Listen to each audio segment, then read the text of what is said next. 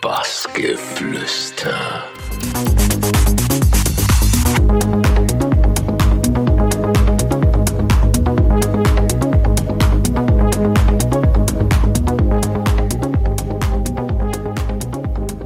Hallo, das ist Tobi Neumann und ihr hört gerade Bassgeflüster aus dem Allgäu.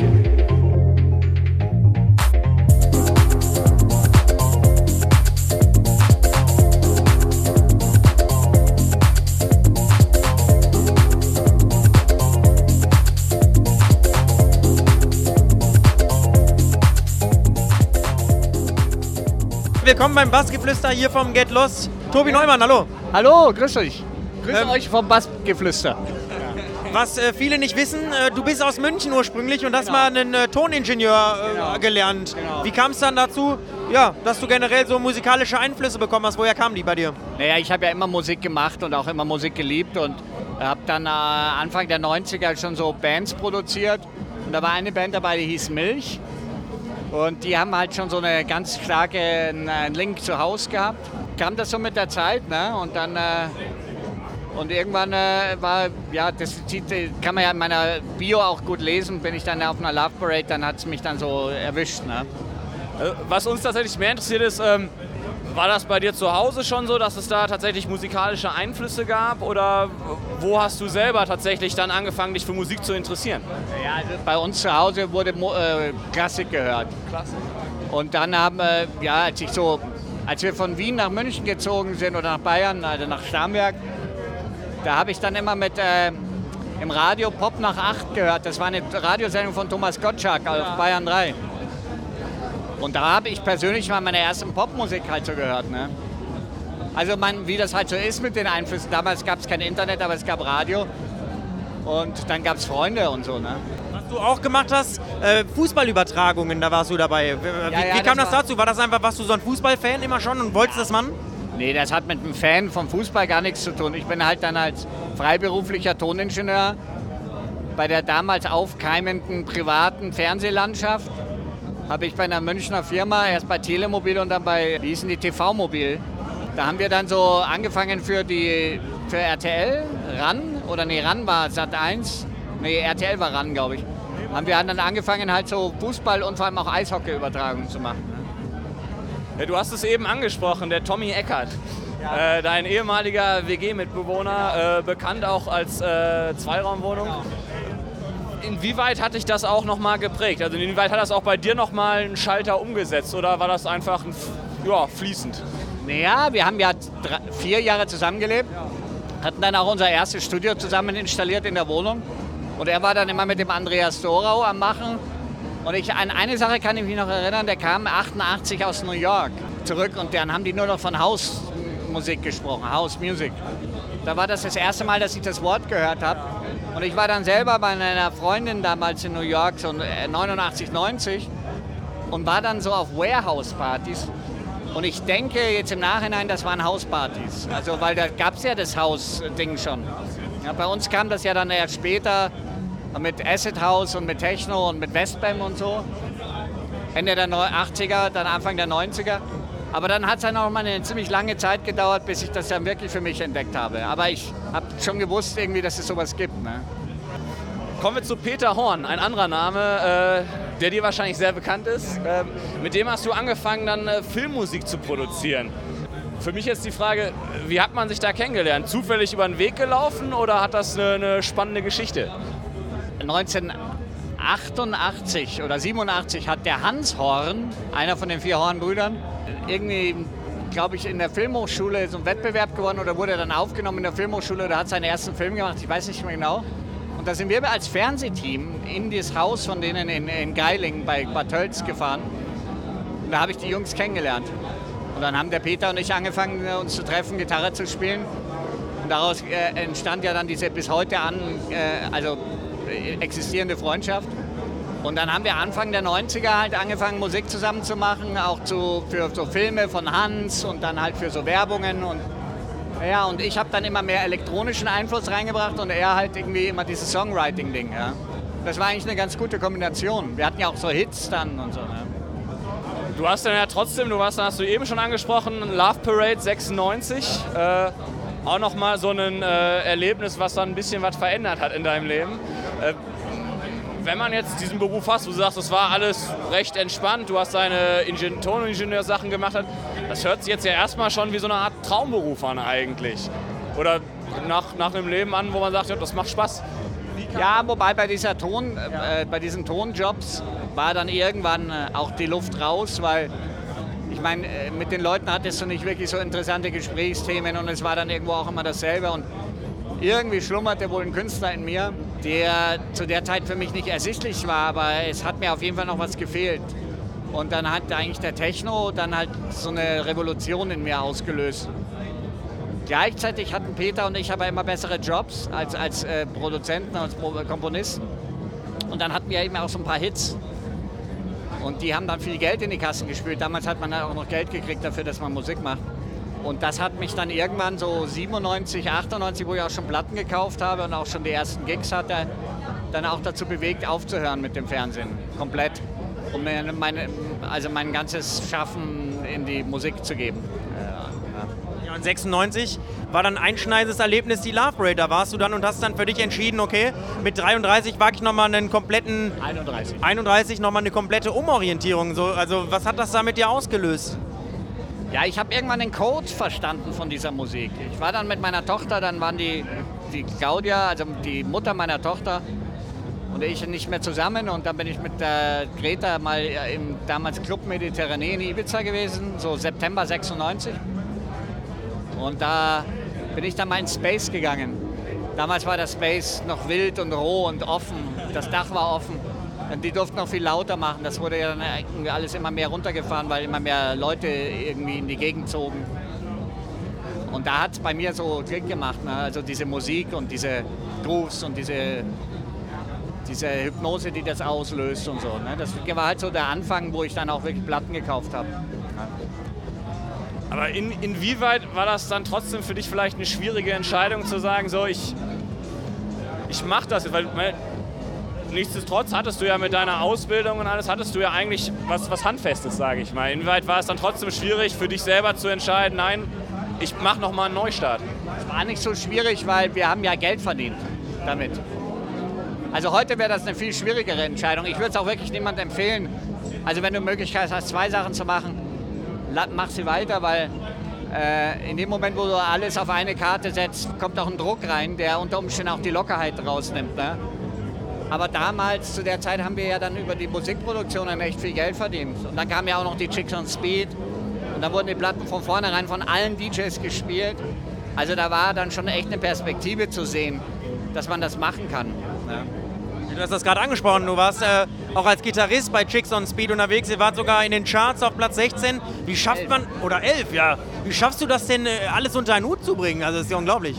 Das ging damals eigentlich alles ziemlich easy. Ich meine, generell, wenn du jung bist, gehen Sachen leicht. Ne? Das sieht man ja auch heute. Also man denkt sich auch noch nicht so viel. Ne? Und äh, das lief einfach alles so parallel. Wir waren im Ultraschall, da habe ich die Chicks kennengelernt und die hatten eigentlich nur so eine Kunstperformance, I'm a DJ Baby. Da haben sie von einem DJ einen Mixer auf einen Tape äh, aufgenommen und haben dann so getan dazu. Also war eigentlich aus heutiger Sicht ziemlich revolutionär, das schon kommen zu sehen, dass der DJ heutzutage eigentlich den Pop, den Rockstar, äh, bis auf ein paar große Bands eigentlich abgelöst hat. Ne? Und dann habe ich halt zu denen gemeint, im Suff, an der Bar, im Ultraschall, lass uns doch mal Musik machen. Und dann kamen die zu mir ins Studio und dann haben wir halt dann die ersten Tracks gemacht. Ne? Und das lief eigentlich so parallel. Ich konnte ja dann immer auch noch so Jobs machen beim Fernsehen. Und dann irgendwann, okay, let's go for the music complete. Das hast du dann auch gemacht. Äh, 97 hast du deine erste Residency in der Muffathalle gehabt. 98 warst du dann mit dem Kanzler, äh, ja, mittlerweile auch eine legendäre Reihe Flocati unterwegs. Das wenn man das so liest, das hört sich an, als ging das Schlag auf Schlag. Hat auch irgendwie. Also der Abstad, der das Ultraschall ja äh, damals auch gemacht hat und der Mastermind war, der war ja, den kannte ich privat schon, weil ich ja für den schon Anfang der 90er Bands produziert habe. Und auf meine Frage hin, ob ich freitags einmal im Monat Haus spielen kann, weil den Haus, den wir dann präsentiert haben, den gab es damals in München nicht. Da gab es entweder kommerziellen Haus, French House, Tom Novi, New York-Style Masters at Works oder es gab richtigen Techno. Aber wir haben ja dann so eine Lücke gefüllt. Mittlerweile machen das 20 Clubs in, in München, aber zu der Zeit waren wir die Einzigen. Und er hat wohl die Energie erkannt, die in mir drin steckte, weil ich war ja zwar schon 31, aber ich war ja ganz frisch dabei und es ist halt so, du hast immer so einen besonderen Drive, wenn du halt was von, von Anfang an machst. Ne? Oder? Aber du hast es gerade angesprochen, so, ihr habt was gespielt, das gab es nicht. In München. Ja, ja. Aber wo habt ihr euch dann, sag ich mal, diese Inspiration davon hergeholt? Ja, wir kannten ja die Platten schon und wir wussten, dass es das gibt, aber wir haben es in München nicht hören können. Weil damals war Techno wirklich Techno und, und äh, kommerzieller Haus wirklich kommerzieller Haus. Und wir haben uns gar nicht so wahnsinnig viel dabei gedacht. Wir haben halt angefangen, äh, DJs einzuladen, die sonst nicht in München gespielt haben. Und mit manchen hat es super funktioniert, mit manchen nicht so. Aber nach einem halben Jahr haben die uns die Bude eingerannt. Also wir konnten ja ab äh, Herbst 98, nachdem wir ein halbes Jahr offen hatten, einfach nicht mehr alle Leute reinlassen. Weil es war, es war ja nur der kleine Raum vom Ultraschall und da war sehr erfolgreich einfach. Da kamen dann auch plötzlich diese ganzen großkopferten äh, Veranstalter aus München, die uns davor mit dem Arsch nicht angeschaut haben und meinten, hey, ist ja super, was ihr hier macht. Was ist mit dem Profit? Wir so, Pro Profit? Wir haben das ja gar nicht aus dem Profit äh, heraus gemacht, sondern einfach, weil wir was machen wollten. Ne? Wir waren eine schöne Zeit, das Flocati. Ich glaube, das, was jetzt kommt, ist auch äh, sehr, sehr schön und äh, bei dir immer noch in Erinnerung. 1999 hast du Sven Feth kennengelernt und hast dann auch ein Set bei ihm gespielt, ähm, Silvester, Thailand. Woher und da hast, du da hast du gesagt, du hast unglaublich, äh, ja, wenn du dran zurückdenkst, es war eins deiner wichtigsten Sets. Würdest du das immer noch so unterschreiben? Ja, klar, das war das alles entscheidende Set. Also wenn dann, wenn du halt irgendwie äh, Ambitionen hast als DJ, musst du halt dann genau in dem Moment da sein, wenn es sich halt die Gelegenheit dann wirklich mal ergibt. Und dann musst du es halt zeigen. Und beim Sven auf dem Boot, da waren ja nur 40 oder 50 Leute, seine engsten Freunde zu der Zeit, seine engsten Wegbegleiter. Und die haben mich dann halt alle gehört und zack war ich in Frankfurt auf den geilsten Partys. Ne? Und also das war dann wirklich, da kam halt eins zum anderen. Ne? Das war bis zum gewissen Grad wirklich so eine Glücksgeschichte auch. Ich denke mal eine Mischung aus Glück, aus der richtigen Zeit und vielleicht auch ein bisschen aus Talent halt. Ne? Ja, und dann bist du auch nach Berlin gezogen. War da, warum hast du die Entscheidung getroffen? Weil ich immer älter wurde und meine, mein Altersfreundeskreis auch immer älter wurde und ich an, zunehmend mich ein bisschen isoliert gefühlt hatte in München. Weil die haben halt auch gemeint, bist du wahnsinnig, du bist 35, was machst du ja jetzt? Ne? Und äh, in Berlin war halt, da wurden solche Fragen nicht gestellt. Und es war dann irgendwie irgendwann die logische Schlussfolgerung, da hinzuziehen. Ne?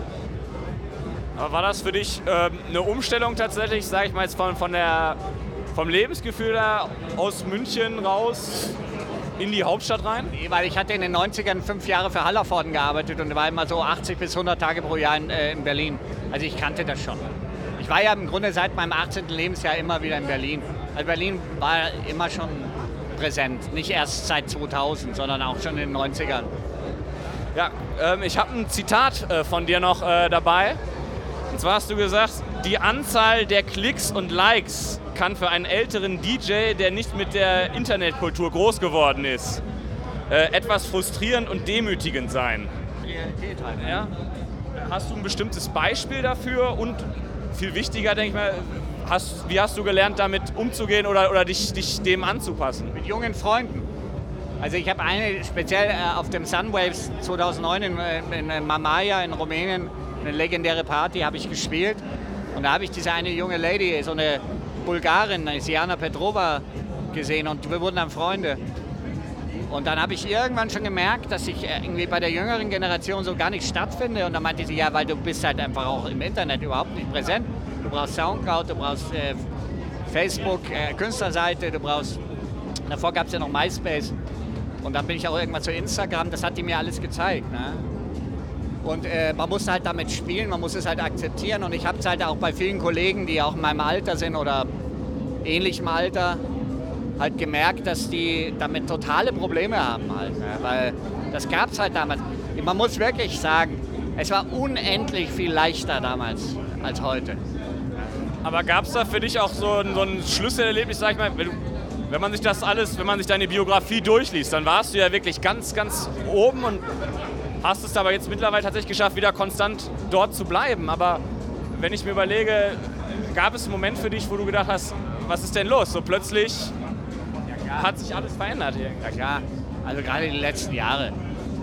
Also das äh, merkt man natürlich. Das merkt man auch am Geldbeutel und das merkt man auch einfach, dass Junge kommen, die plötzlich überall...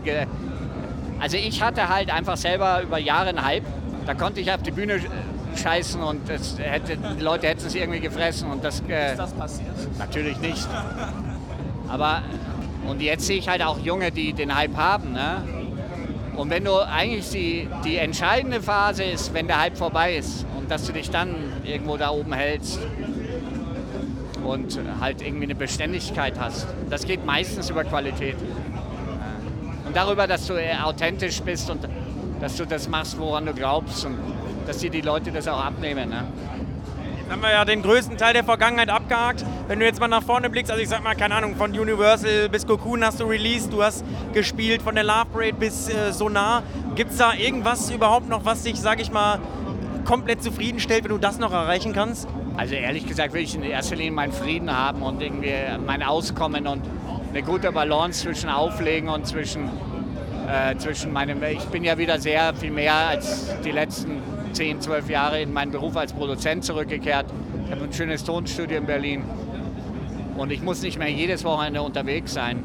Ich äh, freue mich, wenn ich halt auf guten Partys spiele und äh, wenn mich die Leute noch buchen und wenn junge Leute nicht fragen, wie alt ich bin, sondern wenn sie tanzen.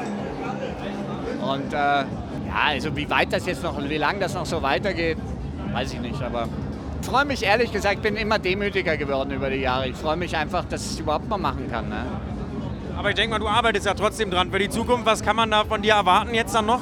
Ja, also ich habe ja 10, 15 Jahre irgendwie ein bisschen verpeilt, ein eigenes Label zu machen, weil das ist nun mal einfach das Aushängeschild. Wenn du dir heute die Großen anschaust, die haben alle ein Label. Die Nina Kravitz hat, glaube ich, jetzt die 25. Release auf ihrem Label. Das ist ein russischer Name, den ich vergessen habe. Der der Hot Since 82 hat sein Label, der Jamie Jones hat sein Label, die haben alle ihre Labels. Weil das Label ist sozusagen das Aushängeschild. Und ich habe tatsächlich jetzt auch ein Label. Erzähl uns mehr. Das heißt What? What? Und die Philosophie vielleicht noch kurz näher bringen, kurz zum Ende hier? Einfache, simple, geile Grooves, äh, Hausig, Hausmusik.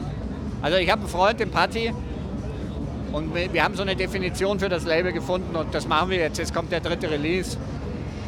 Und ich bin in so einer ganz tollen Studiogemeinschaft in Berlin, das Riverside Studio von Martin Eyerer und von Tassilo. Von der ist gut am Kicker, der Martin Eyerer, ne? Das ist ein guter äh, Macher ja, und ein, ein liebenswerter Mensch, der auch aus Stuttgart, aus der Komfortzone mit seiner Frau und seinen drei Kindern nach Berlin gezogen ist, nach Weißensee, ins Raffe Berlin und hat dieses Ding da aufgebaut. Dafür bin ich ihm echt sehr dankbar. Der Stefan Hinz, der jetzt gerade auflegt, der ist ja auch Smash TV auch, glaube ich, ne? Die sind nicht mehr da. Nicht mehr da. Jetzt wollen wir noch äh, zur letzten Frage kommen. Du hast sicherlich auch äh, ein, zwei Releases äh, mitgebracht heute hierher. Ja, Get Lost, vielleicht noch abschließende Worte. Du hast dein Gig schon hinter dich gebracht. Was kann man noch sagen dazu? Also ich fand es toll, dass so viele Leute gekommen sind, weil die Wettersituation heute war sehr schwierig. Also anstatt Ende August 25 Grad und laue Nächte ist das hier saukalt und regnerisch. Und die haben es aber ganz gut hingekriegt, haben es überdacht. Und es ist wirklich was los hier. Und äh, ich habe mich gefreut, dass ich meinen äh, Beitrag halt leisten konnte mit meinem Freund Dominik Agnelli. Ja, haben wir Back-to-Back -back gespielt. Wir hatten irgendwie ein Techno-Set vorbereitet, was eigentlich weder für ihn noch für mich so die Hauptmusik ist, die wir auflegen. Aber haben dann in der Mitte gemerkt, dass es doch besser ist, ein bisschen hausiger zu spielen. Wie es halt immer so kommt beim Auflegen. Wirkst auf jeden Fall so, als hätte Spaß gemacht. Also uns hat auch Spaß gemacht, das Interview mit dir. Tobi Neumann, vielen Dank, dass du Zeit hattest. Ja, Danke euch, dass ihr euch so gut vorbereitet habt. Echt mal andere Fragen, ja? Das freut uns doch sehr. Und dann viel Erfolg, den natürlich mit deinem Label What? What? What? Ciao. Ciao. Macht's es gut. Bassgeflüster.